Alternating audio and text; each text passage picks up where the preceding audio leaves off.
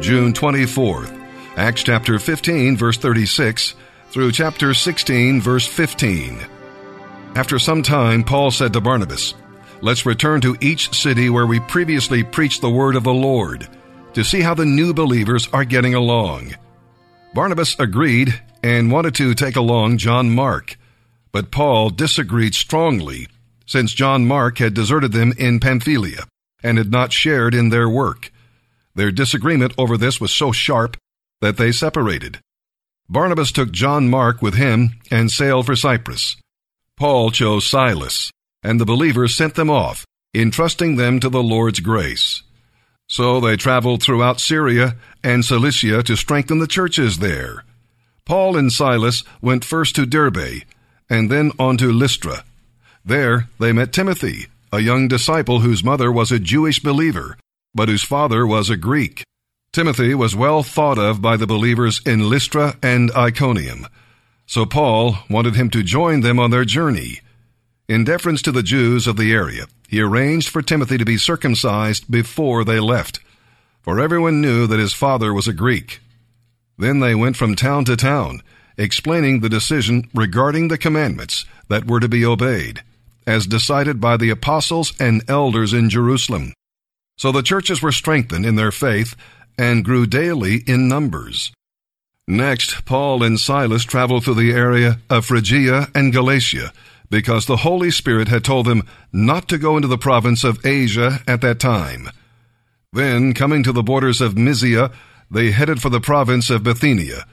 But again, the Spirit of Jesus did not let them go, so instead, they went on through Mysia to the city of Troas.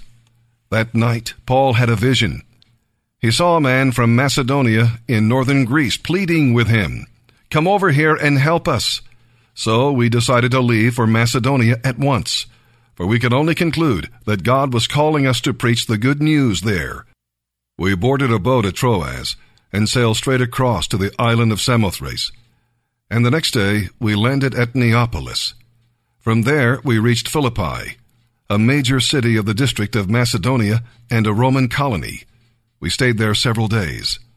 On the Sabbath, we went a little way outside the city to a river bank where we supposed that some people met for prayer, and we sat down to speak with some women who had come together. One of them was Lydia from Thyatira, a merchant of expensive purple cloth. She was a worshiper of God.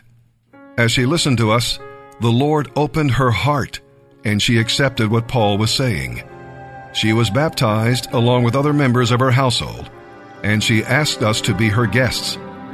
If you agree that I am faithful to the Lord, she said, come and stay at my home. And she urged us until we did.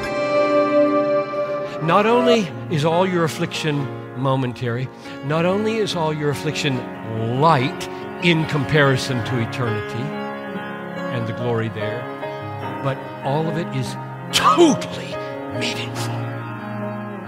Every millisecond of your pain from the fallen nature or fallen man, every millisecond of your misery in the path of obedience is producing a peculiar glory you will get because of that. I don't care if it was cancer or criticism. I don't care if it was slander or sickness. It wasn't meaningless. It's doing something. It's not meaningless. Of course, you can't see what it's doing. Don't look to what is seen. When your mom dies, when your kid dies, when you got cancer at 40, when a car careens into the sidewalk and takes her out, don't, don't say, it's meaningless. It's not.